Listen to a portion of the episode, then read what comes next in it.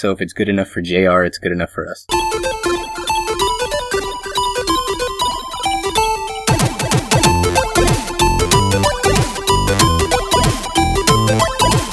Hello and welcome everybody to the Geekscape Games podcast. This is level fifteen, Club Nintendo, two thousand eight to twenty fifteen.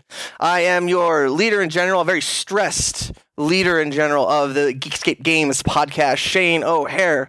Um, to my immediate right, uh, immediate east, in the small little town of Nanaimo on Vancouver Island is the illuminating Derek Krennevelt. I brought illuminating back. Good evening. Good evening. Good, Good evening. evening. How are you doing, sir? I'm uh, beautiful. I'm I'm illustrious. Everything's everything's great. Um, a little bit south from there in the uh, dangerous Los Angeles area is Josh Jackson. How are you doing? I'm good. I mean, dangerous is right because I literally have an opera singer who might kill me any night now. And I hear a helicopter, so they're looking for the opera singer and the bodies. Oh, yeah, either that or they're working with him and they're looking for a space to hide me afterwards. um, and a little bit further south uh, is the handsome and quite uh, quite um, strong uh, Juan Carlos. How are you doing? Uh, good. Um, I get strong by pushing the record button on my laptop. uh, yeah. Uh, again, we're we're testing out new recording um, stuff, so please bear with us. Um, we're gonna be getting a, a mixer, but we're trying out some new stuff. So um, uh, we got double recordings going tonight. So if uh, we won't have a quality issue like last time, but let's get into it, guys. Um, as the title of the episode says, Club Nintendo is being shut down. Nintendo is officially um, stopping the service of Club Nintendo. And Derek, uh, you broke the story on our website, so why don't you tell the lovely listeners? Um, well, Club Nintendo shutting down, as you said, and it was super sad for me because I still wasn't over the fact that I might not be able to get Rosalina, uh, which isn't Nintendo's fault, but uh, still upsetting. Um, so that story is still so funny. It's like, oh no, everyone's losing their jobs, but what about Rosalina? Oh, I didn't even think about the jobs until hours later, which is why, and I've just felt like such a shitty person ever since then. Apparently, I didn't realize I was a shitty person until that moment. Um, but now I know, so, and knowing is half the battle. The other half is lasers. Um, yeah, so Club Nintendo announced they're shutting down worldwide. Uh, they released the news to, like, European, Europe and stuff uh, first, but then it quickly followed suit here. Um You know, and it did, they did say that they're literally shutting it down so that they can focus on bringing out a new loyalty program. So it's, you know, there's a silver lining in there. But, uh, yeah, they basically said we launched Club Nintendo six years ago in North America, and we're grateful for all of the feedback that our members have provided on your experiences with our products. Because, of course, when you register a product, you do a survey about it. That's what gets you the coins. It helps Nintendo realize what the hell their consumers want or pretend, they pretend to understand anyways. Um, as we talked about a little bit last week, but yeah, I was going to uh, say apparently not. Yeah, yeah, yeah. But yeah, in order to focus on planning for a new loyalty program for our fans, we decided to wind down the Club Nintendo program. We're deeply thankful to our members for being a part of Club Nintendo for all of these years. So starting on January twentieth, and everything released after January twentieth will not have Club Nintendo uh, sl- slot sliv. Ah. Piece of paper uh, in them. It's been a long day. Okay, uh, March. thirtieth, Tell me about it. March thirty-first is the final day that you can uh, register for a Club Nintendo account. Um, sorry, the March thirty-first is the last day to earn coins, so that you have to have all of your stuff registered by March thirty-first. Um, and then June thirtieth is the last day to redeem any coins because the program shuts down at eleven fifty-nine Eastern time. I mean Pacific time. Um, and that at that point, all accounts are deleted, all coins are deleted. They will not transfer over to whatever and wherever and whenever the new program comes out. So that's gone. So if you have coins or you have stuff that you've been waiting to register, register it because you're running out of time. And there's not a lot on the Club Nintendo right now to redeem for, but Nintendo did say that in the next few weeks, they will release a bunch of down new downloadable games and, uh, some physical products as well. So cool, cool, cool. Yeah. I'm, um, Uh, I'm just trying to see when um, uh, when I actually register, but I believe I, I the moment, because I always saw about all the cool badass shit that um, people were getting. Um, all the stuff that disappears in like thirty seconds somehow. Well, no, not like uh, back before it was even around. Uh, oh. The stuff that you get in, in from Japan, oh, uh, yeah, yeah. it was just like like fuck yeah. And I'm just looking through, trying to see when I um when I uh, got my account, but I believe I got it the moment it came to America. Which, you know, um, it's it's um one of those bittersweet things. Uh, did did they ever like explain why they wanted to get rid of it? Like Josh, no, in the in the pre-show, you were saying that. Um, there's a lot of people that were stealing uh, codes.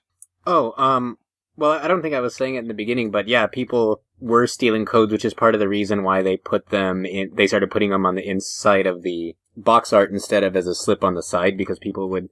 Well, how we talked about in previous shows, GameStop has this horrible habit of putting live boxes out and just taking the game out, and most stores wouldn't take the codes out, even though a few of them would. So then people would just go and raid the empty boxes. Um, so I mean that. Uh, could, That could be part of it, um, but I think mostly, I feel like, you know, we're we're all just finding out that Club Nintendo's dead, but I think Nintendo's considered Club Nintendo dead for the last two years, because, I mean, compared to when they first started, they just completely have kind of, like, as soon as they started releasing digital games, it feels like it just kind of became an afterthought for them, and a lot of the cool prizes that kept people coming during the first three or four years just slowly started to just started to disappear, to yeah. the point where last year their big, um, platinum reward for the people who reached the highest tier of loyalty within that year had the choice of downloadable games, most of which most of them already had to be able to qualify to begin with. So really, yeah, because yeah, I mean, was, it was this huge thing. Yeah, it was this huge thing where,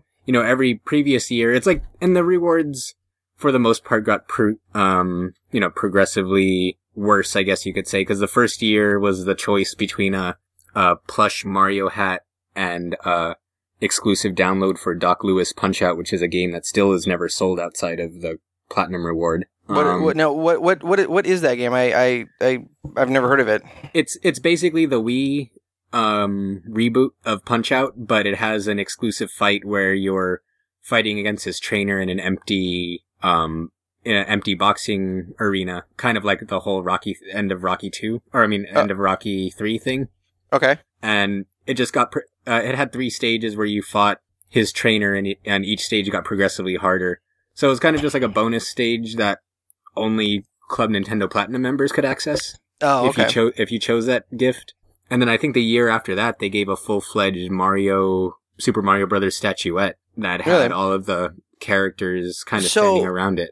So um um we've all gotten something from Club Nintendo. What's um Josh? What's your favorite thing that you've gotten from them? Um, aside from the Doc Louis Punch-Out, since, since that, like I said, that was the only way to ever obtain it, I would probably say the Luigi's Mansion statue, which is probably the last big gift that they gave. At this point, it was maybe about a year, or t- a year or two ago now. Let me see but, if I can pull it up. But yeah, it was really expensive coin-wise, and luckily I happened to have, like, just the right amount laying in my account. But they were only up for a couple hours, and I happened to catch it right when... I think one of my friends shared it on Facebook, and I caught one before they disappeared. And it's just really cool looking with Luigi. fifteen hundred coins. Yeah, it is. It is cool looking. It's like with Luigi being scared with his vacuum, and one of the ghosts from the new three D S version is like standing behind him in front of like a bookcase, and the little Polter, what was his name? Polterpup, the dog, I think is at his feet. So yeah, I mean, that was, that was like the last big thing they've given, but it was probably one of the best ones, and definitely my favorite statue that I got from them. Either that or the washcloths. Washcloths? Wait, yeah. What? Mario washcloths. Gross. Really? yeah, um, I, I kind of jumped into the Club Nintendo thing a bit late, so I think the coolest thing that I got... I mean, I have like a t-shirt coming right now, but the coolest thing I got was probably... They had this sweet um, exclusive uh, three D S pouch. That's what point. I got. I got a I got a blue one. Blue and gray one. Mine was a... They had one like... It was like shaped like a Mario hat.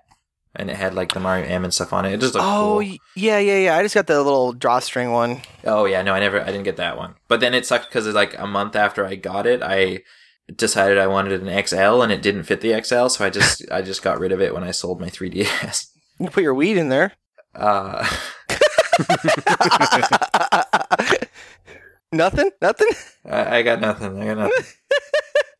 Grinding halt. Um, Juan, uh, what did uh, you know? Uh, before yeah, we too. wrap it up, well, before we wrapped it up, what uh, what's your favorite thing that you've gotten from Club Nintendo? Uh, there's a number of things I've got. Uh, the Hanafunda, car- Hanafunda cards, I can't even pronounce the word right. But I'll say one of my uh, favorite things that I have, it wasn't even that expensive, which I thought was a great deal, was that Starman uh, tote bag, um, which was released about two and a half, three years ago. And the, the reason why I, I love it so much, because when the Street Pass group started to arise around the country, uh, it became a staple for a lot of the people who went to those Street Pass meetups. And uh, Josh could probably attest to this too. Yeah, yeah, everyone either had that bag or the Pikmin one. Yeah. So, but you you would see the, that bag everywhere. Every Street Pass, everybody had their A C adapter, their three D S in there, a couple games. Like, it came out at the perfect time, and uh, it, it was it was uh, one of those things that if you were not sure if you were at the right place, you would just have to look for that bag, and that became like the unofficial item for Street Pass meetups. That's cool. Yeah. So, I mean, really sad to. To see it go. I can understand why, but I, I'm hoping that the next loyalty program is some kind of extension of the digital uh, rewards program that Nintendo is extended, actually. They were supposed to end it last December, but they decided to push it a couple more months, um, to get people to redeem their, their points for all the purchases they've made. So hopefully we get that. Cool. Cool. Um, yeah. Um, yeah, it's sad to see it go, but, um, obviously, there had to have been, but Nintendo seems to make like really weird, random decisions. Um, like the uh, let's never forget the the infamous uh, Wii that was released only in Canada that had like none, didn't have Wi-Fi. It had like didn't have the a, Wii a, Mini. They still sell it. They still sell the Wii Mini. It's still here, yeah. It comes with it's like a tiny little Wii. Uh, it just comes with like I think it comes with the remote and nunchuck. But yeah, it doesn't have. It doesn't even have Ethernet, so there's literally no way to connect it to a network to watch Netflix on it or anything. um, yeah, that's that's that's hilarious. Yeah, yeah. Um, I, I, got I think one. they I did. Thought it was just Amazon Fire Stick. I think they did eventually release it here because I saw it at Best Buy. Oh, really? Still like a few weeks ago. Yeah, they still sell it here. Yeah, it's ridiculous. It, it was stupid that they released it to begin with because they sold it. They released it what like six months after the Wii U launched and yeah, are essentially yeah. competing with themselves at that point. Yeah, when especially at the point and, when no one, you know, the general public thought the Wii U was like a new controller for their Wii yeah. or like.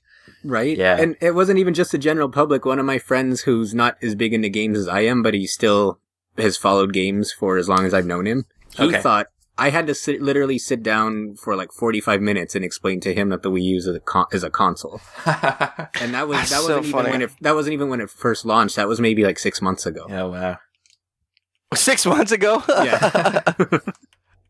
um I, hold on, I'm just trying to pull up uh, the Geekscape Games Twitter. Uh, making sure we didn't get any um, late um, uh, late breaking uh, responses to our um, mission objective. Wait, and Shane, I just want to say, are we on Twitter now?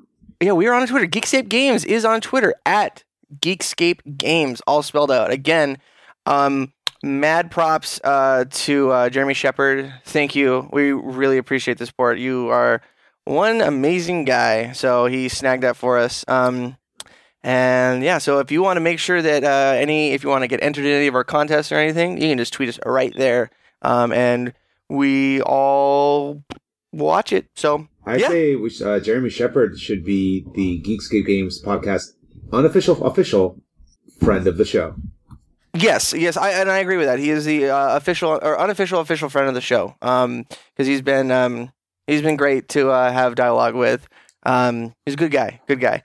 Um, so speaking about good guys uh, and bad guys, Borderlands two and Borderlands the Pre-Sequel are getting a next, no, not Jackson, current gen H D remake, sort of. You know what's, uh, before we talk about that, I I was listening to this week's episode of the main Geekscape show today, mm-hmm. and uh, it was just hilarious, you know, because we're always making fun of you and your terrible segues and, and everything like that, which kind of that one was a terrible segue, I'm sorry to say, but, you know, I gotta be honest.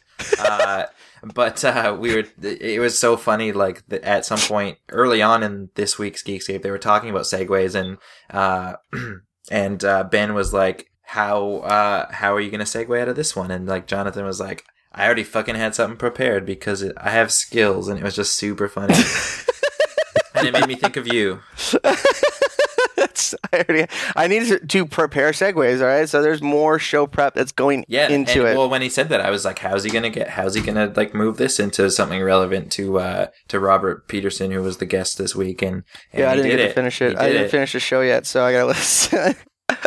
That's funny. Um, so anyway, um, again, uh, Derek, tell us about this Borderlands eight. This seems to this console generation seems to be all about oh, it H- is H D remakes, which yeah. which it's it's well, it's so... not really an H D remake because they were in H D originally. Because now we're remaking P S three games and Xbox three sixty games, so and they yeah, were already it, H D. So now it's like slightly more H D. Was versions. It ten eighty? Was it ten eighty p? No, I, I don't think so. And but yeah, it is I think, now. I mean, at this point, it's like the pre-sequel breaks the Last of Us record of. Oh yeah, the pre-sequel becoming... is now the fastest I think to get a an H D remake because what that came out what like six months ago. I think August or September. Yeah, yeah. Um, That's ridiculous. And I'm not. I'm definitely not surprised that they brought it there because that was, you know, this was obviously well into the Xbox One and the P S four's life cycle. And, you know, you're still releasing a new game on the, the old consoles, but yep. the people on the current consoles can't play it. Like, you had to know something was up. But anyways, yeah, yeah they announced it's called Borderlands, uh, the Handsome Collection.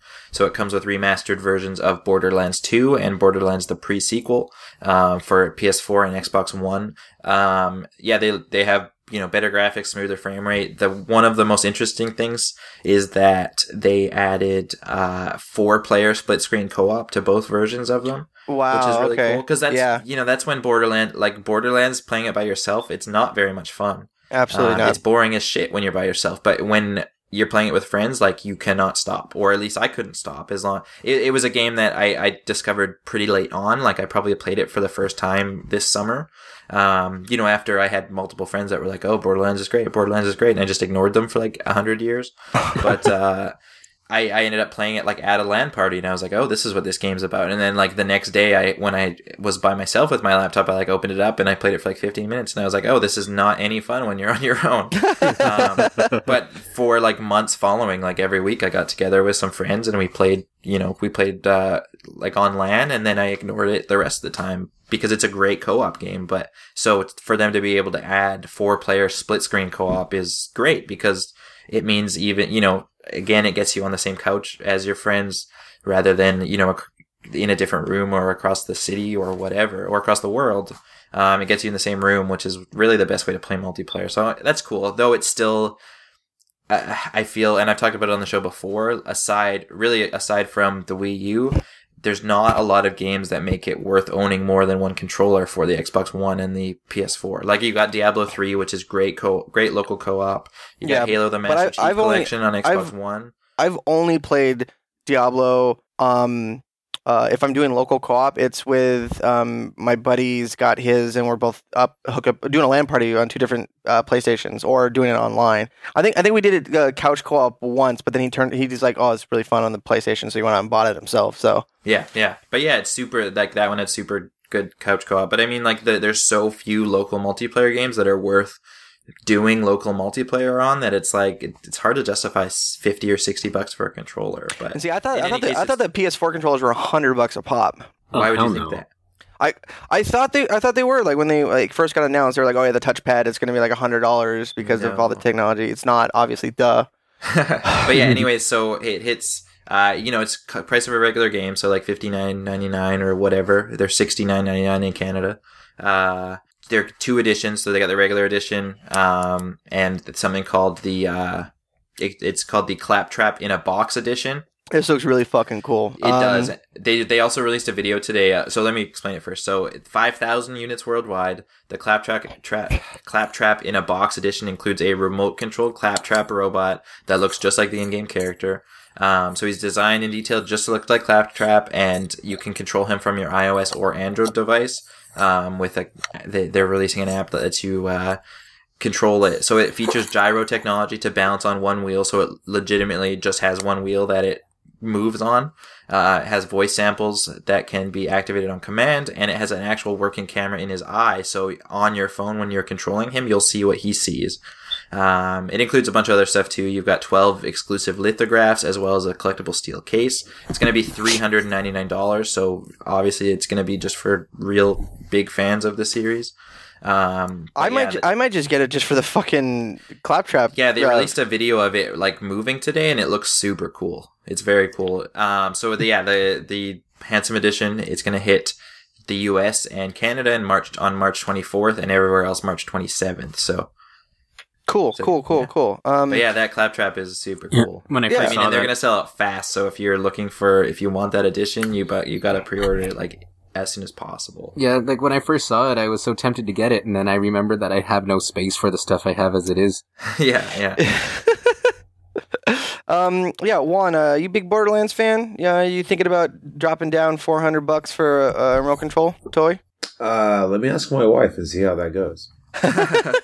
So no.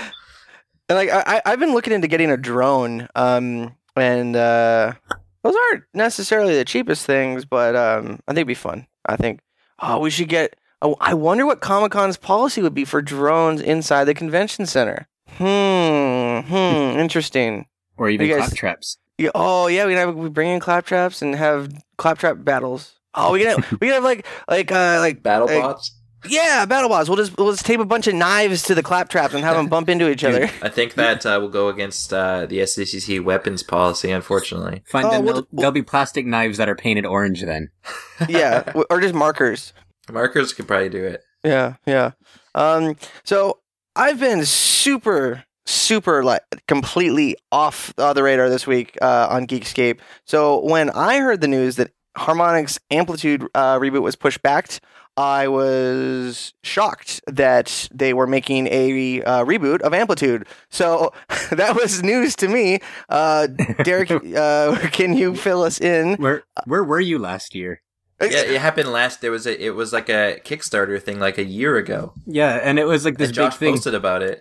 Yeah, like multiple times. I, I I don't know. I I don't know. I, he just pretends I, to be a Geekscapist. Yeah, I'm. Uh, I'm a Dickscapist. That no sounds... one, no argument there. You guys, well, Juan and Derek will remember uh, very drunk Shane with Vine Comic-Con a few years oh ago. uh, trying to get a Dickscape exclusive while we were in the men's room. uh, Do you still? Is that Vine still up? It's on. It's on Vine. It's on. Yeah. It's on my Vine. So that's pretty funny. Yeah. Anyway, so tell us, tell us what's going on. Why was it pushed back? So looking for that right now.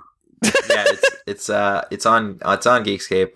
Uh, I could do it if you're looking. What? What? Okay, off so the rails. Back off in the rails. May twenty fourteen. Uh, you wrote the article. You don't remember anything from it. No, I was. I thought Josh was gonna. Take oh no, it, I, I was looking. I was looking for the drunk vine. Oh, the drunk vine. Okay, so back in May of last year, uh, Harmonix, who is now independent again, took to Twitter. I mean, took to Kickstarter. Um. To reboot what they wanted to reboot Amplitude because Amplitude was awesome. I think it's still it's still probably the most fun I've had with a rhythm game because it's like it's just a really fun game. Like you don't have to worry about like looking silly with these plastic instruments or whatever. And as much as I loved Rock Band and Guitar Hero, like Amplitude was a game like I could just keep going back to, and it just like just how much effect it felt like you had on each track when you were playing. Like it was just it was just really stellar. Um, so yeah, they. Did the uh, Kickstarter back in May. They raised eight hundred forty thousand of its seven hundred seventy-five thousand goal. So they're working on it. Um, they just basically released a statement to their backers uh, a few days back. So um, I'll just kind of read a bit of it. So they said, as you all know, twenty fifteen is the year we bring Amplitude back to Sony consoles. So it's going to hit the P S three and the P S four. Uh, while our expected release date, uh, according to our Kickstarter page, is in March, our plans have changed and we're currently targeting a, sum- targeting a summer release. And then they said, what, what, wait, why? This is our first time working on P S four and it's been a big learning experience for the team. We've put a lot of work into our proprietary engine to support some of the new awesome content we're bringing to the reboot. These factors combined have bumped up production a few additional months. Um, Yeah, in a traditional scenario, we're sometimes tasked with shipping a game to meet publisher demands or in some cases meet a deadline to make sure the game is available to be purchased during a busy holiday season. In this case, uh, in these cases, developers have to reevaluate production needs and make difficult calls to make deadlines, including removing or shrinking features and in worse cases, sacrificing quality in other areas. So they don't want to do that, so rather than release a buggy game, they want to take a few months to make sure it's super take, polished and solid. Take basically. Note, Ubisoft! Take so, take note! T- take note, yes. Half the industry.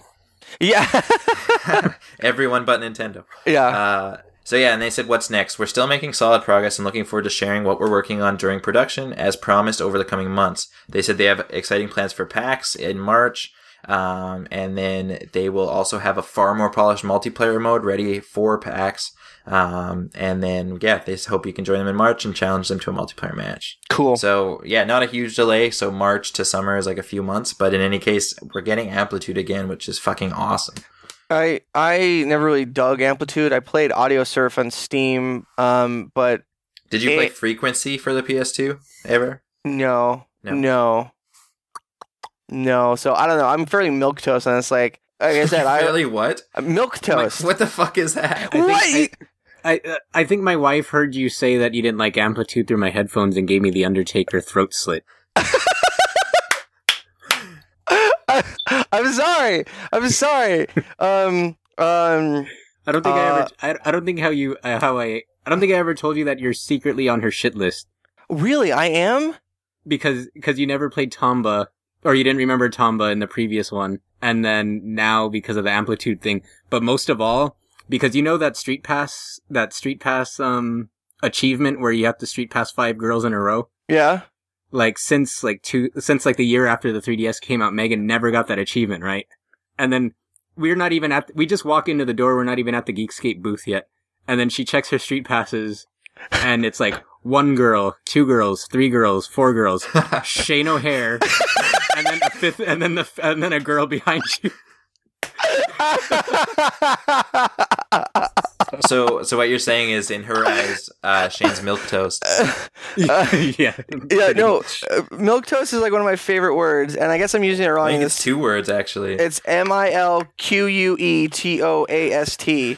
Okay. Um, and it's um, I'm using it uh, in uh inappropriately in this this taste, but um, uh, but but like I said, I. I'm just, just tell her I'm so sorry. I, that, was, that was, you know, that was the best convention for Street Pass because I I put the booth number in, and WonderCon was like small enough um, that you know you could move around, and it wasn't like as crazy as fucking Comic-Con.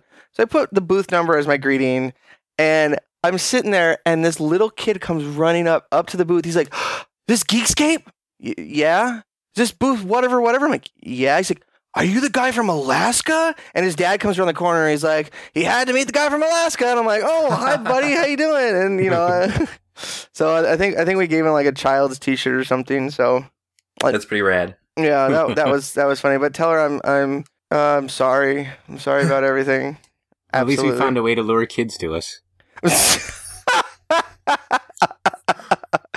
Okay. Well, hey, you know what? A fan is a fan. And I am a fan of Phil Spencer for living, uh, living for wearing his Battletoads T-shirt at the uh, Windows ten. Um, Did you hear that, Shane? Did you hear that? Yeah. What? That's me clapping because that was really good. That's some nice work. So a few weeks ago, or a few episodes ago, we we talked about how Microsoft um, uh, applied for a patent for a uh, video game um, called Battletoads. Um, and then we didn't hear anything. So Phil Spencer tweeted uh, t- tweeted uh, a few months ago uh, in November, which I think was around the time that that uh, patent application came out. Anyway, um, he said, "Got to play the new Rare game today. Rare building a uniquely Rare game as it should be. Great to visit the studio." Um, and then today um, he was uh, head the, heading up the Windows ten. Um, uh, event, and he was wearing a Battletoads T-shirt. Um, um, so when asked about it, um, he said to Polygon, uh, "I don't think I've ever worn a T-shirt that's been a complete head fake. I don't think I have. Have I? I wouldn't do that." And they said, uh, "So if it's not a head fake, we'll consider it a confirmation of more Battletoads." And I can't be more excited. Um, uh, mainly because that hilarious joke about calling GameStop and asking for Battletoads is going to be valid. It's going to be so valid. Like, like, what, what, what do you, what do you guys? And I would love to get Juan's opinion on this because he's a uh, more mature gamer and probably played a lot of Battletoads. What, what do you think a next gen or current gen Battletoads game could be? Do you think it'd be just like a like a glorified remake of the original, or is it like he said, a unique, uniquely Rare Studios game? What what do you th- what do you think um, they could bring to the table? If I were Rare, I would just make that first level uh long speeder bike level. like, like, hey guys, we, you want to play the game? Well, we need to get to the arcade, and there's only one way to get there. Speeder bikes. That, that's like so, that's all that they would have to. They would be like, yeah, we promise there's more game after this, but they wouldn't actually have to make the game because no one would ever pass it. Yeah, but uh, here's the thing. Um, Battletoads, uh, it's it's funny because, oops, I, love, I forgot. Damn button! I have to hold the button to talk. Anyway, sorry, it's just the disdain in your voice was just palpable. Uh, here, here's here's the thing I always tripped out about Battletoads. You had to pick between three, and the premise was you had to uh, find the princesses. Uh, if you see the person who kidnapped, like in Mario, Bowser kidnaps, and then you have Donkey Kong, King K. Rool. Uh, but if you remember the main villain from Battletoads, does anybody remember from this cast who the main villain was? Uh, no. There's a main a, villain. Was it a giant rat or something? Look up Dark Queen. Right. Dark, I, thought, I Dark? thought the main villain were the rocks. Oh, the rocks. But if you well, if you look up Dark Queen, because that's how the st- story sold it. Like you had to fight her, but of course later on, spoilers. Thanks, Josh. But yeah, yeah, the rocks were. But if you look up one of the main villain is the the, the villain is Dark Queen. She looks like she, she looks like she should be on the cover of Heavy Metal magazine. Exactly, but remember, you're, we're all like eleven and twelve, and we're like, oh, whoa, like, like I, I, I don't want to kill her, but I want to like, do her. Exactly, and then you see her, and then I looked up on Wikipedia. They had the picture, the screenshot of her. She goes, uh, she's uh, she's six feet tall and one hundred and twenty six pounds. And you know, there's some guy out there going, yeah, that sounds about right. With like it looks like like double E like breasts and like a waist that is non-existent. She, she's she's the know, per, she's the perfect she's the perfect queen. Uh, God would, bless um, early nineties science fiction females, right? Yeah. Yeah. And like the funny thing, just think every time we talk about Battletoads and I think about it, it's like back then games were. I mean, Battletoads of course was was exceptionally hard even for the time, but. Back then, I didn't give a damn that it was hard. I just kept playing it and kept trying to see how far I can get. And I don't know why now it just seems like, you know, fast forward to today and it's like, if a game's too hard, a lot of people complain. If it's too easy, complain. It's just one of those things, like, and if a Battletoad, that's why I feel like they might have to be careful. Of course, it needs to be difficult to stay in the spirit of the old series, but if I feel like if they make it too hard, then there'll be all this backlash because, I mean, look at Alien Isolation. I think reviewers gave that game low scores because they were saying it was too hard. See, you know, it's gonna be interesting. Oh, go ahead, sorry. So, sorry, it's going to be interesting because a majority of the people who are writing for um, a lot of the major video game sites, uh, I think there's the generational shift because I know myself, Jonathan, um, and I'll throw another buddy of mine, Andres, uh, we all are in our mid-thirties. And we vividly remember playing Battletoads when it first came out. And I've very... never played Battletoads. I'm sorry, guys. Seriously, wow. Yeah. So, and I know there's a lot of people who've heard, like, oh, like through their older brother, sister, got a copy of Battletoads. But when it initially was out, it was hot as shit. Like everyone was talking about Battletoads. It got so much like good press on Nintendo Power, and you know that was like the main voice of video games back then. Uh, even Game Informer. Uh, not Game Informer, I'm sorry, Electronic Games Monthly. That's what's the shit, too. But everyone was giving Battletoads, like, all this praise, and it's a fantastic game. It's super great. And, you know, I don't know if... Uh, and, and that's not nostalgia glasses. The game is fantastic. Hard, but fantastic. Yeah. So I don't know if a lot of the current, like, early twenties are gonna... When they reviewed this game for I G Ns or whatever, are gonna look at it that way. You know, they're, yeah. they're gonna see, like, well, I don't see the big deal about it. Like some kids growing up now saying like, well, what's like, I grew up way after Star Trek. I never gave a shit about Star Trek. You know, it's, I really didn't. But then my cousin who grew up, uh, who was younger than me, he grew up with New Generation and he loved that with Captain, you know, Captain Luke Picard. But I, I was just lost in the mix. I could understand why people liked it, but I was never fond of it. But, you know, so I can, I'm going to be very curious to see when Battletoads, assuming this is all true, to see how the younger generation of gamers response to this kind of game and how, how that what their complaints are going to be. It's too hard or it's not like what I wanted. It's it, it's a reason why this game was never, you know, never saw the light of day in the two thousands or the late nineties. you know, I'm, it's going to be interesting to see what comes up from it. Didn't yeah, they? Definitely. Didn't they? Didn't they release like a, a Double Dragons versus uh, versus, versus yeah. Battletoads game? Yeah, they did. Yeah, on Super Nintendo. Yeah, yeah. And Genesis, I think. That's cool. That's cool. Were you gonna yeah, say something, Josh, real quick? Oh no, I was just gonna say they have to be careful not to change it too much too, because you know, even though I love the game, there was so much backlash when Banjo Kazooie Nuts and Bolts was so different from the regular games. Oh. Yeah, so. uh, uh, JonTron, uh, I don't know if you guys are familiar with JonTron on YouTube, but he has a great, great review of uh, Nuts and Bolts um, uh, that I'll link because it's, it's uh, blah. Anyway. the, the thing with the, the Battletoads, it's for the, a lot of people that need to understand, during the early nineties, the main, like those co-op beat-em-ups were huge. Yeah. I mean, Ikari Warriors, um, fucking Bad Dudes. Oh, I had Bad Dudes on the Even, on DOS. Holy shit, yeah, Bad yeah. Dudes is Cap- so good. Yeah, you had Captain Commando, Avengers, oh, hell yeah. Spider-Man, X-Men. X-Men. Yeah, the like, Simpsons had a beat 'em up.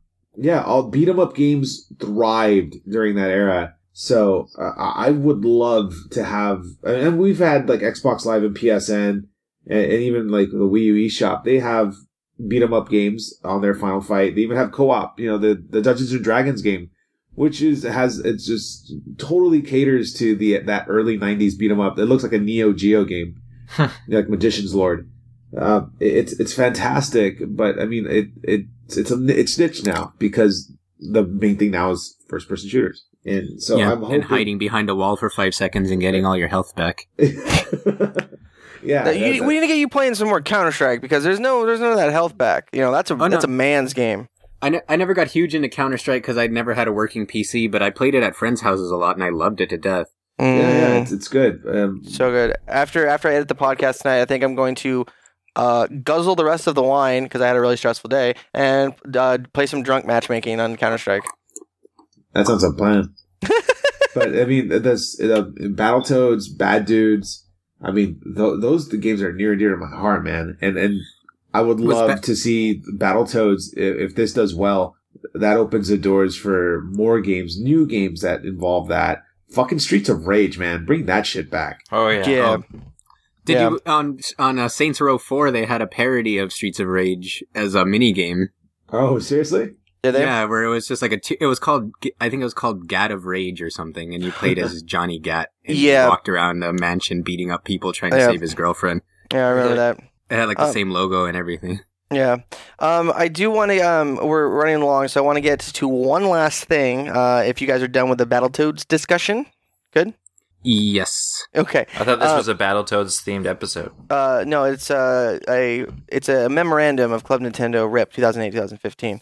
Um, uh, there was a very interesting um, video put out by, which apparently P B S has a uh, digital studio, and they released a video asking, are video games too long? And um, it was a very interesting question. Um, the they cited a study that says ten percent of gamers finish their games. Um, and even though, uh, in Josh, you can attest to this, your, one of your New Year's resolutions, all of our New Year's resolutions, finish more games. Um, and you've been doing a pretty good job. I've been seeing you on Twitter and Instagram talking about it. But um, the argument that the uh, the guy, um, I, I'm, I can't remember his name. I don't want to load the video because my internet will just dump. Um, but the argument he presented was people, uh, developers are expected to release a game that'll last you, you know, upwards of fifteen hours, and it's, you know, it's adding a lot of cost and time. And then if they are up against deadlines, they rush it out. Um, Ubisoft, um, and I think it's, I don't know how I feel about that question, because he seemed pretty adamant like, that the video games were too long. And um, and go ahead. No, no, sorry. Go ahead. Sorry. And I, I, I personally don't know how I feel about that. Um, my argument is, um, I will play a game to completion if it keeps me, um, keeps me, it, it keeps me wanting to go back. That's one thing that I, I, it was so tedious about the Wii for me, is that it was just, it seemed daunting and tedious to turn it on. And I just, you know, never finished hardly any of the games on my, my Wii. Um, but, like, I just got to the second area in Shadows of Mordor, did a couple of missions. I'm like, this is, I don't know, I don't, I'm not feeling this anymore. Um, but I'm playing the shit out of games like Destiny, Um, I uh, when Bioshock Infinite came out, um, I wanted more of that game, and that's why I bought the expansions. And I, I sat down and played that game twenty-four hours, like like in in one sesh. So I don't I don't feel like games are too long, um, unless the compelling content that would keep me um, entertained is at the last fucking like five percent of the game. But uh, what do you um? So what, do you, Shane? Do you feel like it's not a problem with length? Because if the length, it can be as shorter as long as it needs to be to satisfy you, but it's more of a problem with pace. Yes, yes, I would have to say pacing. Um, because uh, like like Shadow of Mordor, for example, got to the second area and just it felt like I I just became a badass in the first map, and like I had gotten all the upgrades in the area and I was ready to go. And the next map, everything felt more difficult, and I don't know if that was just like me reading into it, and I was just you know imagining things, but I was like, I don't want to like relearn this map and then just run around, and I haven't fired it up yeah. since. Yeah, no, I can completely, I can completely agree to that. I almost, I had the exact same thing happen until I watched Megan get past me and beat the game first, and then I just would kind of drag myself to play it again. But yeah, with Shadow of Mordor, it felt like you already saw everything that there was to see by the time the first map was second, and it felt like the second map just existed for the sake of making it longer. And yeah. even then, the game, even then, the game was only like a good. I mean, if you didn't finish all the side quests and just did the story, it was still only a good, like, maybe eleven hours or so, I would say. I think my final playtime was, like, fifteen hours, but I got, I almost one hundred percented it before I beat the story anyway. Really, really, because, like, I, my problem was that I was getting my ass beat, so I had to, like, take my time out and get all the upgrades and, you know, level up my character, and that felt like work. Um, yeah. That, that might have just been because the game was too fucking hard. Yeah, no, definitely. And, I mean, it goes back to pacing, and I haven't watched the video, but listening to you describe it sounds more like what I consider a, more of a propaganda machine nowadays, where um, people in the game industry try to convince us that games are too expensive to make, which is why they justify the prices of the games going down, or justify the quality of the games going down, or justify the push they try to make every year or so lately, where they try to put D R M on the consoles. Yeah. And, I mean, to me, It's two different art. It's two different things. One, like Derek said, when it comes to pacing, a game could be as short or as long as it needs to be, as long as it can tell the story and engage the player long enough to get through it. Yeah, and then, but, then you're also falling into that that argument of um, what's more important in a game: uh, graphics, uh, gameplay, or story. And um, I uh, there's a um, I'll, just quick aside. There's a YouTuber named Ahoy that does these amazing, amazing in-depth documentaries on tons of things from video games, and he just released a forty-five minute one on the progression of graphics um, that I'll link in the show notes. Um, I think everybody needs to fucking see it. It it, it was it was amazing. But um, but, but again, that that um, that brings to that that that that question that like what makes a game like compelling. And I personally felt like in, in games that I like marathon, like Bioshock Infinite, um, which I would say is, I say the best game I've ever played, because it was perfect, because the, the combat was perfect, the story was perfect, the pacing was perfect, the the atmosphere was perfect. Um, but what what was the?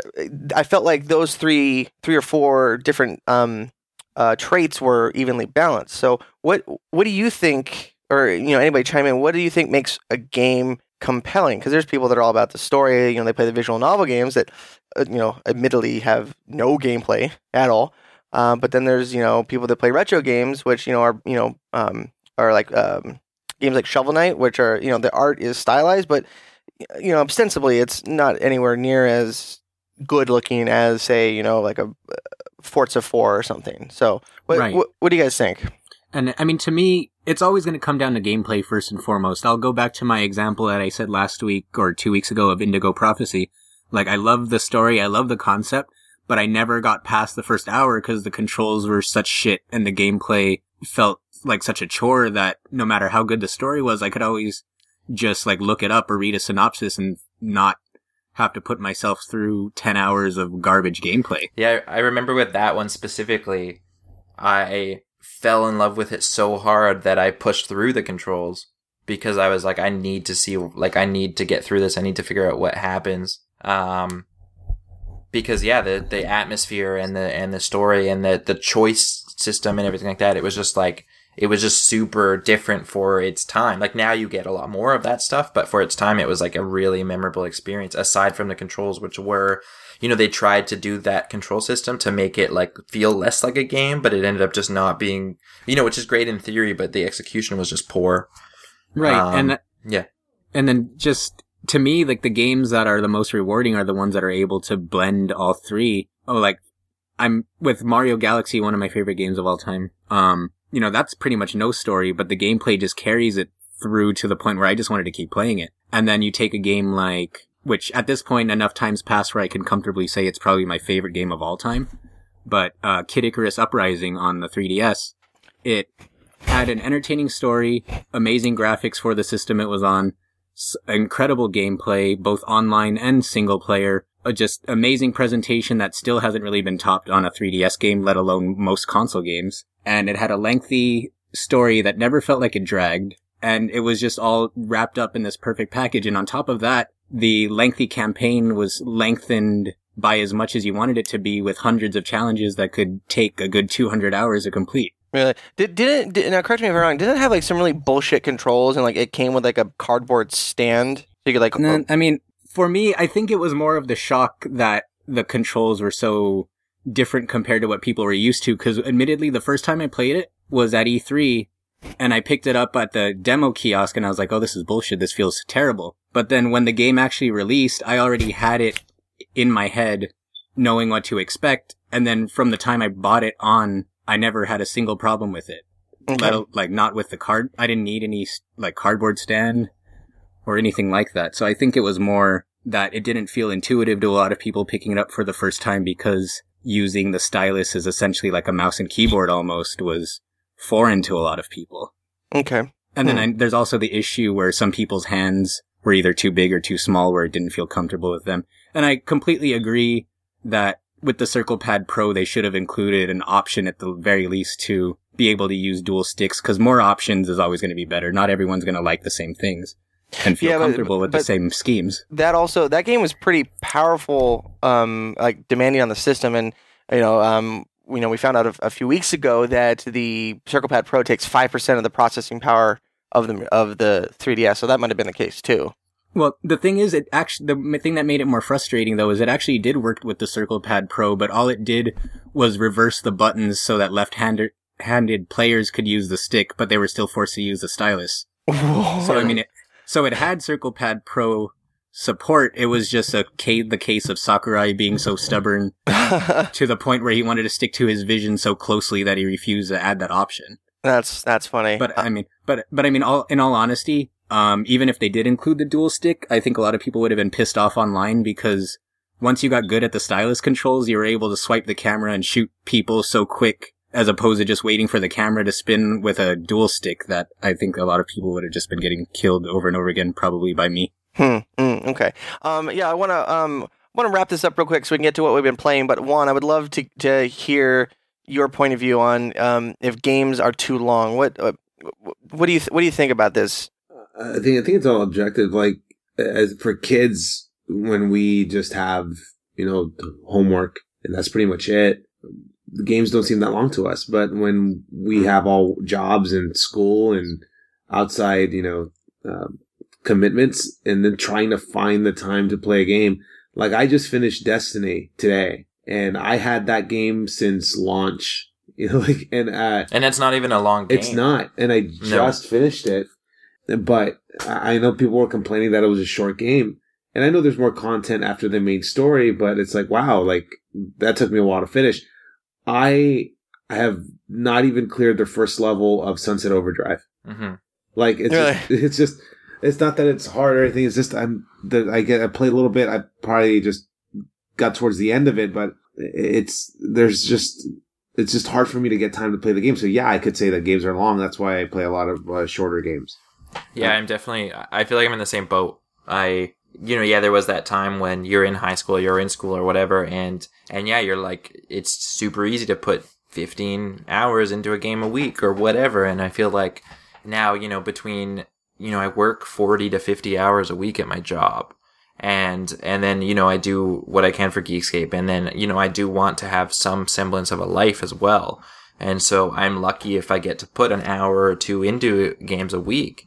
Um, like that, those are good weeks when I actually get to play those games. So, um, yeah, no, I, I feel like I wish that I could play, um, I wish I could play more short games, but then, cause it's like when you play the, when you get into a longer game, the amount that I am able to play by the time, you know, by the time I would even come close to finish it, there's been five other games released that I'm really interested in. Yeah. Um, but, uh, yeah, it's tough. But then, then again, that's my issue. That's, that's, it's not, it's not the developer's fault that I don't have the time to play the games or experience the games.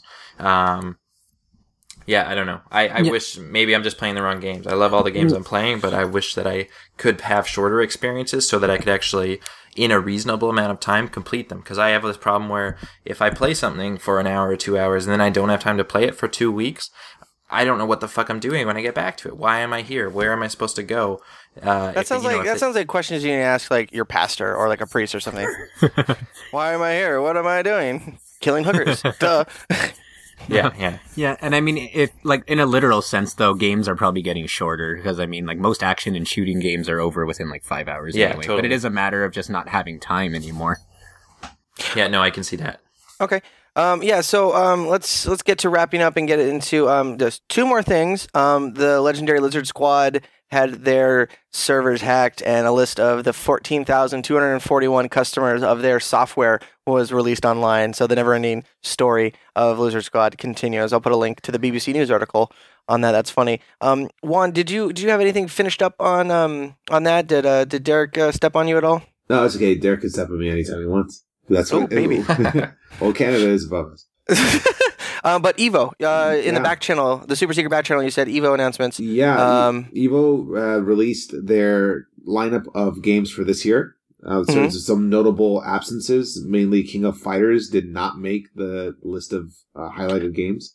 Really? Isn't that isn't that kind of like uh, like one of the games? It's, or it w- was was uh, I guess a attendant attendance for that game? Like people, it, it wasn't drawing the people they wanted. Or oh god, like I think it was two three years ago where uh, it was like Mexico versus South Korea, Bala versus uh, somebody from Cafe I D, and it was one of the best fighting matches I have ever seen. The wow. hype behind that was great. Do, uh, but do you, yeah, that's that's not there this year. You know, do you think it just has to do with they haven't released a new one in a while? That's pretty much it. Just there's so many other fighting games that have come out. Well, here's the list. So the top, so of the nine games, you have Ultra Street Fighter four, Ultimate Marvel versus. Capcom three, Super it, Smash Bros. Melee. No, no, um, you know, correct me if I'm wrong, and I, I've been slowly learning about the competitive fighting scene, but tell me, is is Marvel versus. Capcom three has a problem where you can have like infinite, you can like infinitely loop your, your combos or your supers and ostensibly yes. just cherry pick yeah. someone. I saw a video of that, from. Oh, go ahead. Oh no, sorry. I was just gonna say that's pretty much every Marvel versus. Capcom. Like the people always find exploits in those games. It seems. Oh, okay. So it's just those games, not that specific title. Because I saw a video of a, a match, and this dude was like just sitting there, and like this this dude was just like juggling him, and it was just like absurd. So, but anyway, keep going. So, uh, Marvel versus. Capcom three. Okay, so after that, Super Smash Bros. Melee. Uh, then uh, Super Smash Bros. For Wii U is added. Guilty Gear X three. I love the Guilty Gear games. They're so fun. Persona four uh, Arena Ultimax. Yes. Uh, yeah, a lot of people are really happy about that one. Uh, Killer Instinct. Ew! what, what are they yeah. doing? Mortal Kombat oh, X and Tekken seven. Ooh. Huh. So two games that are just releasing or not even out yet, huh? Yeah, two games that are the Mortal Kombat X and Tekken seven added to the list. Um, but the biggest, uh, Blaze Blue did not make it. King of Fighters did not make it. But again, uh, those, they'll probably be there as a side tournament and they will oh, wow. get some kind of time. But the, the reason there was been some complaints by fan, by some Evo traditionalists that the I, the fact that there's two Super Smash Bros. Games is kind of like insult to injury. Mm. That, that, and, there's no reason why they should have two Smash games, but uh, to counter that, if you look at stuff like Apex or Paragon, where you had, like, what was it? What are the numbers here? Like, over nine hundred people in for the Smash Brothers Wii U and Melee tournaments. The community for those Smash Brothers games are huge. And two years ago when they brought Melee back, it was, I think, up to uh, until Marvel was shown. the highest viewed tournament ever. Really? On Evo history. Yeah. And so, I mean, it, it, there's an audience for it. The game is over, what, fifteen years old? Or ten years old? Yeah. It's over fifty. Yeah. Yeah, so, yeah, I mean, yeah. It's only getting bigger. So, uh, yeah, it's, it's really cool. But personally, I'm really happy that Persona is in there. Yeah, yeah I'm I, happy that Persona's in there, but I'm really surprised that both Persona and Guilty Gear got in over BlazBlue, because BlazBlue's kind of been carrying Arc System's torch for a long time in the last couple of years. Hey, can, Yo, can, I, can I can I can oh, I be no, a, so can I be a raging douchebag for a second?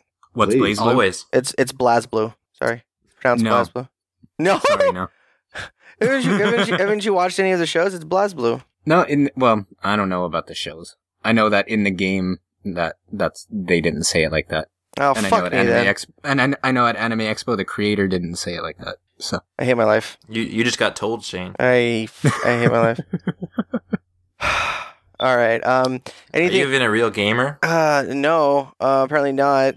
Um, but I have been playing games, unless it, uh, specifically the Monster Hunter four demo. Now, Juan, is there anything else you want to talk? Because I just had to get that segue in there. Anything else you want to touch on, uh, Evo? I I I think I'm uh, done for today. Okay, yeah. Perfect. Um, so, sorry, to, you know, I'm just trying to manage time, so um, I hope I'm not rushing, guys. I'm sorry. Go for it. Um, but I think we've all been playing the Monster Hunter four demo. I only played it. I have not been. I gave my code to Josh. Oh, but you get four and codes. I, got, I, uh, I did not get. I only he, got one code. He gave me a press code, and then the next day I got my four codes, and I forgot to tell him. That's. I got four codes when when. Does when it I, have a tutorial in it? Because I played a bit of Monster Hunter three and I liked it, but I can't really remember it. Yes, yes, and, actually. Yeah. Um, ca- uh, sorry to. Uh, you want to? I'll let you tell. I'll let you tell it, babe. Oh, no, I was just going to say that it has an extensive optional tutorial if it's your first time. Oh, that's cool. So, cause, so they kind of ease you in. Monster Hunter three just drops you into it, and it, I like. I probably put a good ten hours into it, and I was still kind of just like, I don't oh, really dude, know I what put, to do. I put hundreds of hours in Monster yeah. Hunter three. If someone could send me one of those codes, I'd be rad. Yeah, yeah, oh, yeah. And actually, uh, we're going to be... If you guys, um, listeners out there, uh, haven't uh, been able to g- get your hands on the demo code, we'll be giving some away. Um, uh... I just just uh, tweet us uh, at Geekscape Games with the hashtag uh, Monster Hunter. There you go. What do you guys think? Is that good? And we'll we'll yeah, start randomly perfect. chucking them out. Sounds good. Yeah, sounds perfect. good. So yeah, first come, first serve. Yep. Yeah, baby. Uh, so yeah, at Geeks at Geekscape Games hashtag Monster Hunter. Um, but um, let's just let's just cruise through it real quick. I played one demo. Didn't have my CirclePad Pro. Um, kind of more of the same, but it just felt better and newer. So what do, now do you guys know Juan and Josh, you guys are kind of the experts on it. What, what do you take on it? Um, it's it's a blast so far. The jumping mechanics add a lot more than I thought they would, especially being able to mount the monsters and just kind of hack away at them. Kind of adds a more uh, kind of adds a more exciting feel to it, since the game, admittedly, even though I love it, is a very purposefully slow-paced and kind of clunky game. Yeah. So having more attack options and movement options like that are definitely a welcome addition. Um, on top of that, the new, can't even remember what it's called, but the new main monster. Say, say the, last, one, say the last har- one again. You kind of broke up. Oh, the, the, I don't remember his name, but the main monster, the hardest one in the demo. Mm-hmm. Like, he was so much fun to fight, but God, he was such a dick. Like, he just... Like, the way um he just shoots, like, all these black mist clouds at you that drains your stamina. Oh. And on top of that, I w- and it pissed me off because the first time I fought it, I was hacking away at him for the longest time, and he was limping, limping for, like, seven minutes, and he just wouldn't die, and the clock ended up running out before I could kill him, so... Really? Really? Yeah. Yeah. So, so. but, yeah, but, I mean, it looks like it's going to be a lot of fun. I can't wait to get into the full game. Yeah, I'm I'm, I'm excited for it. I'm going to get one of the new D S's for it. Um, Juan, did you get a chance to play it? Uh, I bet I, I kid you not. I turned it on. I walked like maybe twenty steps and saw the two cats behind me, and then I had to go to work. All right, well, that's your homework. It's called a portable system, Juan. Yeah, on. you could. Well, you... that's where I played it. That's what I played. But then keep in mind, during lunch, I have kids who come in and play Melee and Project M, so there's like no time to play Monster Hunter. Because I, I, I think you just I'm not going to let some fourteen-year-old kids tell me that I can't play with Peach. I'll, I'll I'll wreck some fools. um, um, and actually, um, looks like Candy Pants in the back channel um uh has a Grim Fandango Steam code. Um, I think I think we should offer it next week. What do you guys think? I like that idea. You good with that, Candy Pants? Yeah, perfect.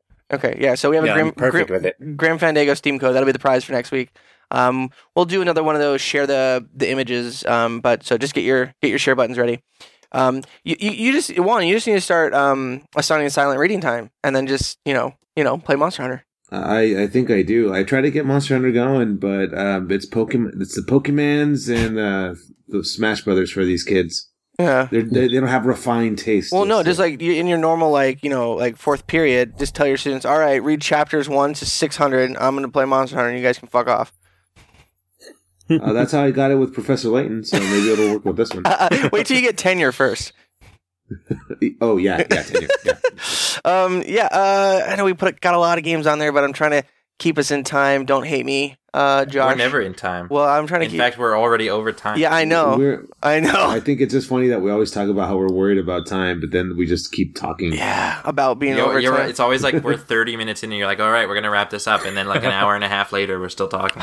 We're that girl that you're going to go out with and she says she's almost ready and she's in their bathroom for another forty-five minutes and she barely has lipstick on. Oh, dude, Megan? Holy shit. My friend was dating a girl that did that. She'd be like, oh yeah, come on over. We'll be ready to go. And he would sit there for, he's like, I sat there for an hour and forty-five minutes while she put so much makeup on. we've we've all been there. Yeah. D M H S? This is like, what? Yeah.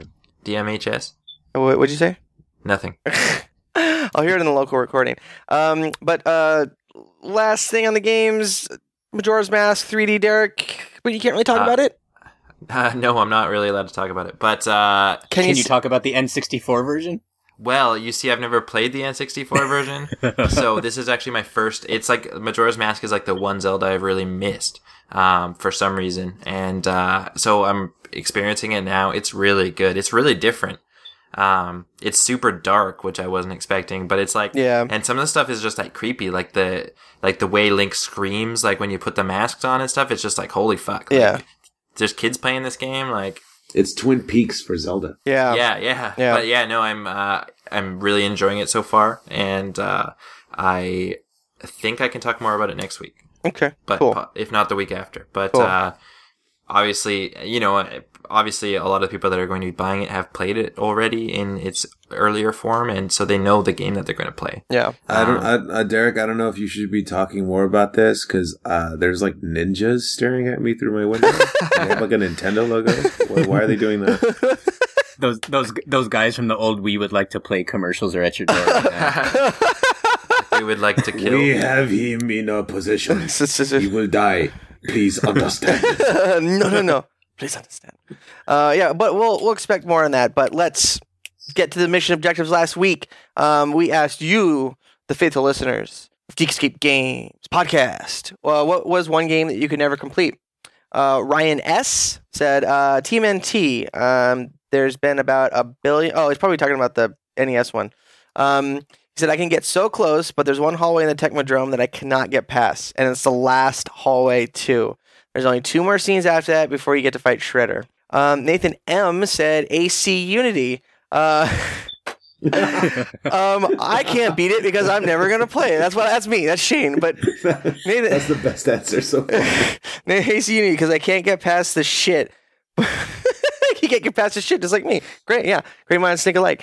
Um, but his answer is actually Maximum Carnage for the S N E S. Uh, even when I somehow managed to get past the first encounter with Carnage, this game somehow manages to stomp my face in the ground mercilessly. I've never made it more th- than through fifty percent. Graham H said Skyrim. I put in over four hundred. I almost I want to say four hundred thousand hours. four thousand. Fuck. four hundred hours and haven't been beaten the main story yet. Uh, I would install hundreds of mods and make it real pretty, and the game would run perfectly. After several hours, the game would become unstable, and I start from the very beginning. L M. Uh, Matt K said, for the last twenty years, I struggled to beat the Cantina level in Super Star Wars. Really? Really? That's a little disappointing, Matt. You need to fucking get back to that. Uh, Dylan Don't belittle our listeners. Yeah. Well, you, now, this is your new mission objective, Matt. Fucking get an S N E S and practice.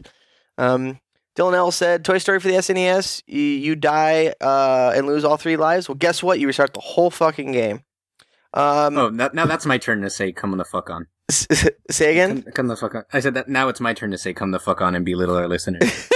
I, I, I think I, I think I finished Toy Story in a day, like from twenty twenty video. Man. um, Um, our good friend Stanley W said Battletoads. Uh, the first three levels are still fun to play, though.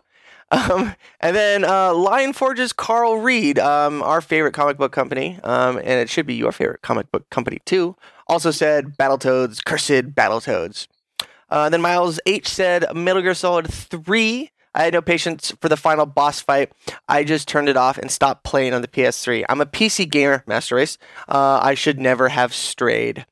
Uh, so that's I'm it. Su- I'm surprised. I'm surprised he was able to get past the end and couldn't beat the boss. Like the end was ridiculous. Oh, the end was ridiculous. Yeah. Um, and actually, I got a couple more. Um, uh, our own uh, Fushna, uh, Russell S said the one game I could never complete was Z- Zexyz, X E X Y Z, Zexyz. Zexies? How the fuck do you say that?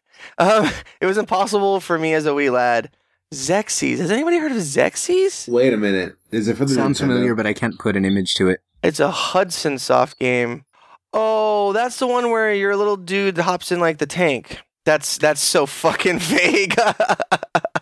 I'm sorry, guys. Um, so actually, and I'm gonna see if our good friend uh Jeremy Shepard had sent something in. Uh, while I'm doing that, um, our question of this week is: what is the worst game you've ever played? Absolute worst game you've ever played. Um, and I'm gonna let I'm gonna let Josh go first. Josh, what's the worst game you've ever played? Okay, so the answer I had going into this was the original Stuntman, um, really? mostly because yeah, because you had to drive through all of these ridiculous, near impossible uh, tracks, which of course is the point since you're supposed to be like pulling off stunts for a movie and go like kind of driving by all these obstacles at the by the edge of your teeth. But the thing that made it so bad was that some of the tracks were really, really long. If you messed up once, you had to start all over again. And the load times, it took like two minutes to load every time you died. So you spent more time in the loading screen than you actually did spending five seconds on it before you got killed and had to start the whole thing over. But, but when we were talking about Battletoads getting remade, I thought about how I'm glad Battletoads is getting remade now when ret- being retro is kind of cool instead of in the early two thousands when everything had to be really edgy and extreme. Yeah. So um, it made me think of Final Fight Streetwise. Like Ooh. It was around the time where like Ratchet and Clank went like with Ratchet deadlocked and then Jack two right. turned him into like a gangster oh, yeah. or whatever. What about like but, what about uh, Prince of Persia Warrior Within when they like put the metal music in and made him like try oh, to be more badass? Yeah, Godsmack was, was the fucking like oh god. And yeah, the first, but like, it's I, like, like, because, uh, The Sands of Time was so good. And then they fucking And they changed his character that. so much just yeah. because they needed to make him, like, a badass or whatever. But, like, Final Fight Streetwise, I think, was the worst because I was so excited about a new Final Fight game coming out after all those years. And then I played it for, like, ten minutes, and then, like, you played as Cody's little brother, and Cody was, like, a washed-up drunk, and Guy became the leader of the Yakuza.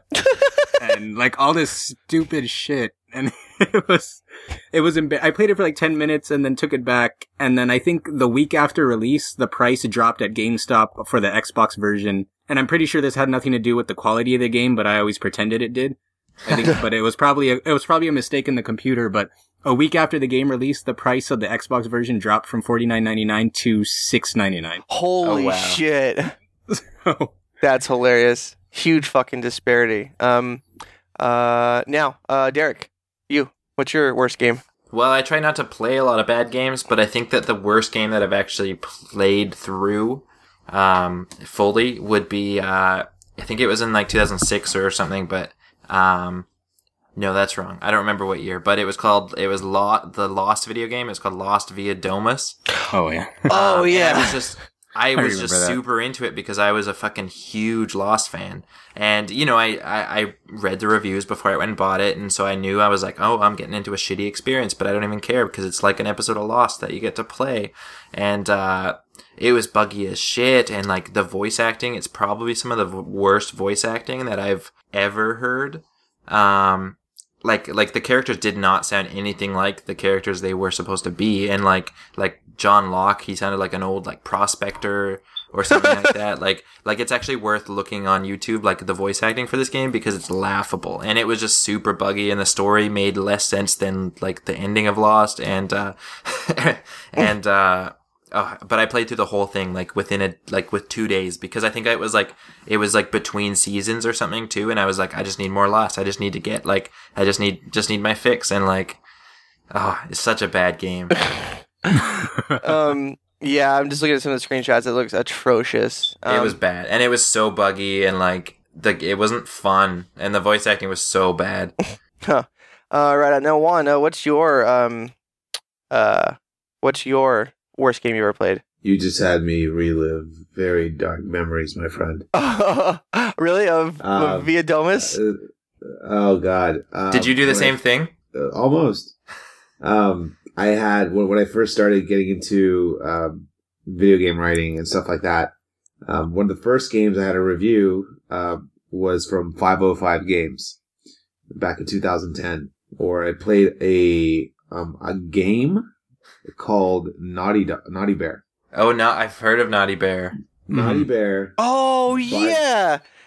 Naughty, my Naughty Bear by far, next to E T the video game, has to be the worst. No, it is to me the worst game, because at least E T was based off a movie, and for the most part, movie games tend to suck. Um, but my God, these people who developed Naughty Bear, I don't know what the hell they were thinking releasing this to the general public. It was broken. The storyline was stupid. The kills, they they all killed, like, you're a bear, you're a teddy bear that kills other teddy bears. You killed them in like three different ways. That you was, didn't really that, like like punctuate teddy bear that well. So it's like, you're a teddy bear and you're killing teddy bears. It's it's all about titties. It's a, oh yeah, God, that's, that's not kind of bear.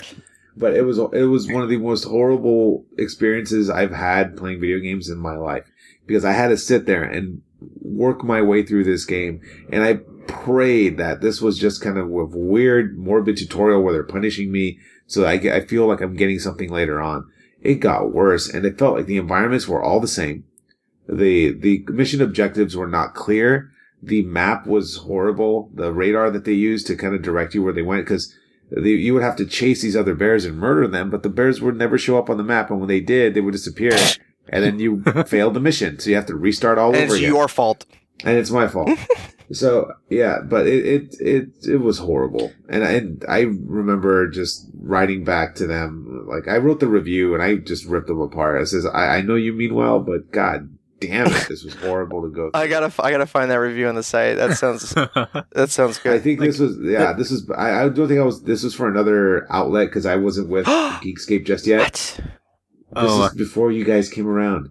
Oh my God! Uh, it, isn't that such an awkward situation too? Getting like a review game, especially when it's like your first for a company, and then it ends yeah. up being terrible. Yeah, like, like why? It just, it's not like, did they not know it was terrible? And they're like, yeah, we're gonna send you this copy, and then like you have to, you have to be honest about it. You, and it's just like, you have to. Why I mean, would they I, send you a copy of a shitty game? I, and I and it's one of those things I tell my students is like, if you're gonna tell somebody that something sucks or that's not good, tell them why. I mean, that's what the reason. I mean, they wouldn't give you a review copy unless. I mean, if they're gonna, if a company's going to give me a review copy, then they're opening themselves up for criticism, good and bad. I mean, that's that's just comes with the territory. Mm-hmm. Just like for us, if people thought we were doing a crappy job or we talk crap about each other, then that comes with the territory, and we can't take it personally. It's just part of being a professional. You have to get ready for that stuff, and hopefully, you learn from the better. And ironically enough, they did release a sequel to Naughty Bear. Yeah, they did. Called Panic in yeah. Paradise. And I guess it received... I never even touched it. Had, I, I wanted nothing to do with it. And, but apparently got somewhat better reviews, but it's still crappier. It's still crappy as its first uh, game. So, um, thankfully, we haven't seen another Naughty Bear game in a long, long time. And hopefully it stays. Yeah. No, it reminds me of when I was introduced to Neptunia. As much as I love it now, the first game was that one I was talking about before, where it was just all you did was move the camera while they danced, and it was the dumbest shit I've ever played. It was probably the worst game I played last year. That's funny. That's funny. No, you say like, um, oh, that reminds me um, of this game that I reviewed uh, on the site, like fuck, uh, twenty twelve, called uh, Warlock, Master of the Arcane. I got a review copy, and I played it, and I like.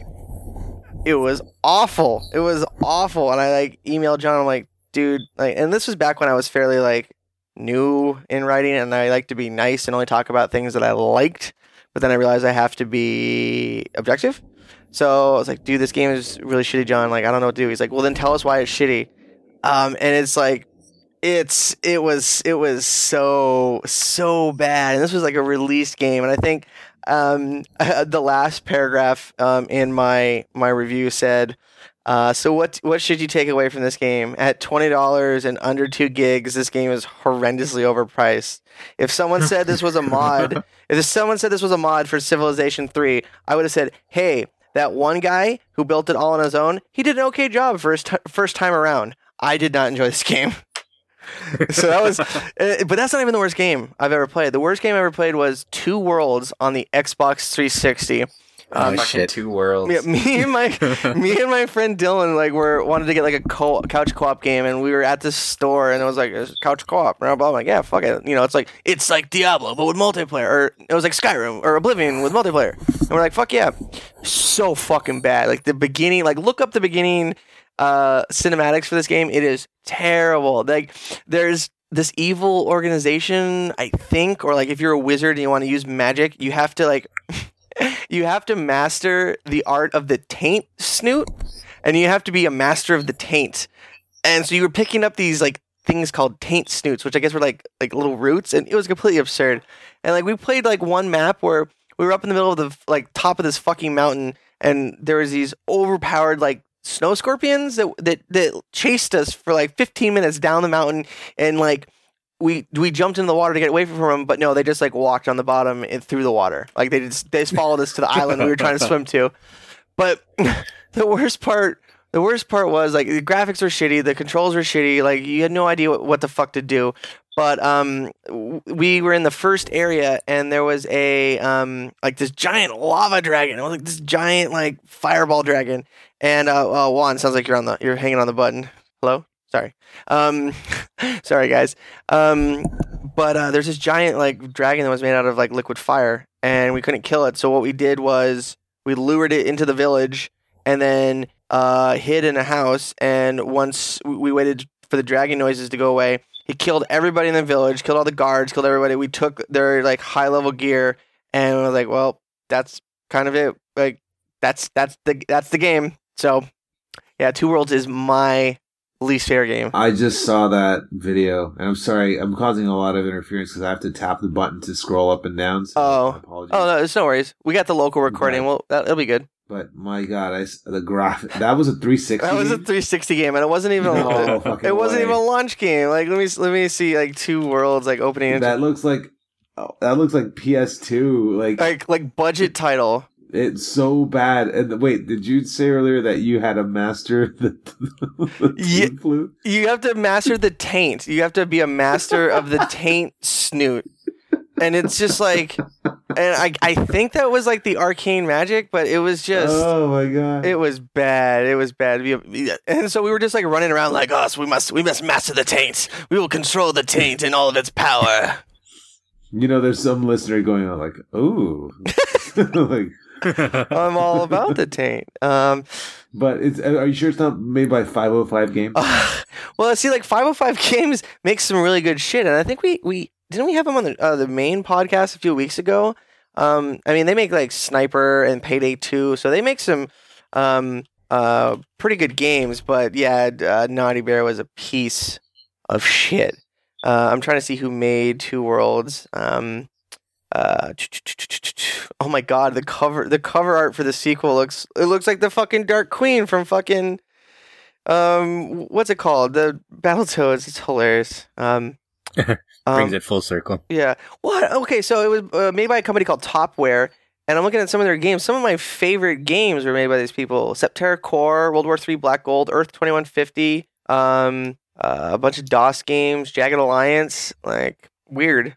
And then Two Worlds and X-Blades. They made X-Blades. Well, X-Blades... Wasn't X-Blades good, but it was just, like, pure, unadulterated, like, fan service? Like, it was just a girl, like, wearing, basically, like, a belt, and that was it. Seems like a game that... Uh, that you would know best. It seemed, but it, I remember that game. Yeah, I was gonna say, it seems like a game that Josh would play, which... P C three sixty, I'm gonna have to get oh, no, it. I'm I, looking at some of the pictures I, right now. I regressed into my weeaboo mindset recently, so no, I was too mature for that back then. uh, it's de- it was it's developed by Gaijin Entertainment, so like, it looks like we gotta pick it up, which they're from Russia. Weird. Okay, uh, we are digressing like a motherfucker. Uh, so and, no, and sorry, don't want to. Sorry, I just wanted to make sure that I could get a couple more um, mission objectives in because I got some really interesting ones. Oh yeah, late. Yeah. Go ahead. Go um, ahead. I'll just run through all of them real quick. Um, some douche said Amiibo Hunter and Pokemon. Um, um, Andrew A said, um, Endro on the twenty-six hundred, uh, and, uh, F T, and then, um, Ryan G said F T L, and that Battle game is Toads. hard. That game is really hard. Um, Andrew said, Andrew for real this time said, um, N E S, Castlevania, Zelda two, and Zelda two. Um, Dark Souls two from Carlos L. Nicholas J said Spirit Tracks. Spirit um, Tracks? Like the, the Zelda game? Yeah. Was that really, like, hard, or is he just, like, not good? I haven't never played it, so oh. I couldn't tell you. Okay. Um, then Raul A says Legend of Mana and Ogre Battle two. Carlos S says Yu-Gi-Oh! Forbidden Memories, which I agree, that game was a giant bitch to play, but I managed to beat it somehow. um, one of my... Uh, Victor G said F Zero G X. Um, Hassan V said the Grandmaster Galaxy in Mario Galaxy two. And then Xavier F said Einhander on hard. And Matthew R said Otogi on the original Xbox. Oh, oh, oh, what? Otogi. Um, it was like this gate, these, the series of games that was supposed to be pretty good, or at least the second one was supposed to be good. I don't know about the first, but it was like this really early, close to launch Japanese hack and slash on the original Xbox. Hmm. But yeah, huh. I mean, I heard good things about... I played the second one a little bit. That one was supposed to be really good, whereas the first one didn't get a lot of attention. But but I thought that one... I thought that and Einhander especially were really interesting. I haven't heard those games in a while. And then okay. Noah, being a jerk again, said Jumanji and Mousetrap. Mouse, ma- Mousetrap because it took lo- too long to set up, so he never played it. Mm. All right, well, uh, just, to, just to let the listeners know, um, X-Blades uh, is on Steam uh, for nine ninety-nine. Um, so I, but it's got a Metacritic review of fifty-four. So, um, yeah, uh, I'm just in it for the titties. So I'm going to be getting it and I'll be coming back next week to tell you what, what I think about it. Um, all right, guys, uh, man, maybe we should just make this a two hour show and say, fuck it. What do you guys think? Well, I, I would love, well, but I actually have to go. Yeah. Well, you know what? You know what? Jim Ross, make his podcast is a crapshoot for how long it's going to be every week. So if it's good enough for J R, it's good enough for us. That's it. That's the stinger. If it's good enough for J R, it's good enough for us. All right, guys. So send us in uh, your uh, uh, the worst video game you've ever played. You can tweet it at uh, Geekscape Games uh, with the hashtag Mission Objective. You can put it on our Facebook, um, or you could um, tweet me. I'm at Shane O'Hare, or you could tweet Derek is uh, at at D Krennevelt, or you could tweet Josh. At Inu Joshua. And of course, you could tweet the gorgeous Juan Carlos. So many compliments. Uh, at the King of Mars. All right, guys, that's episode fifteen. Uh, we'll be back next week with episode sixteen, obviously, because that's how numbers work. Bye-bye. Bye. You're better at numbers than you are at geography.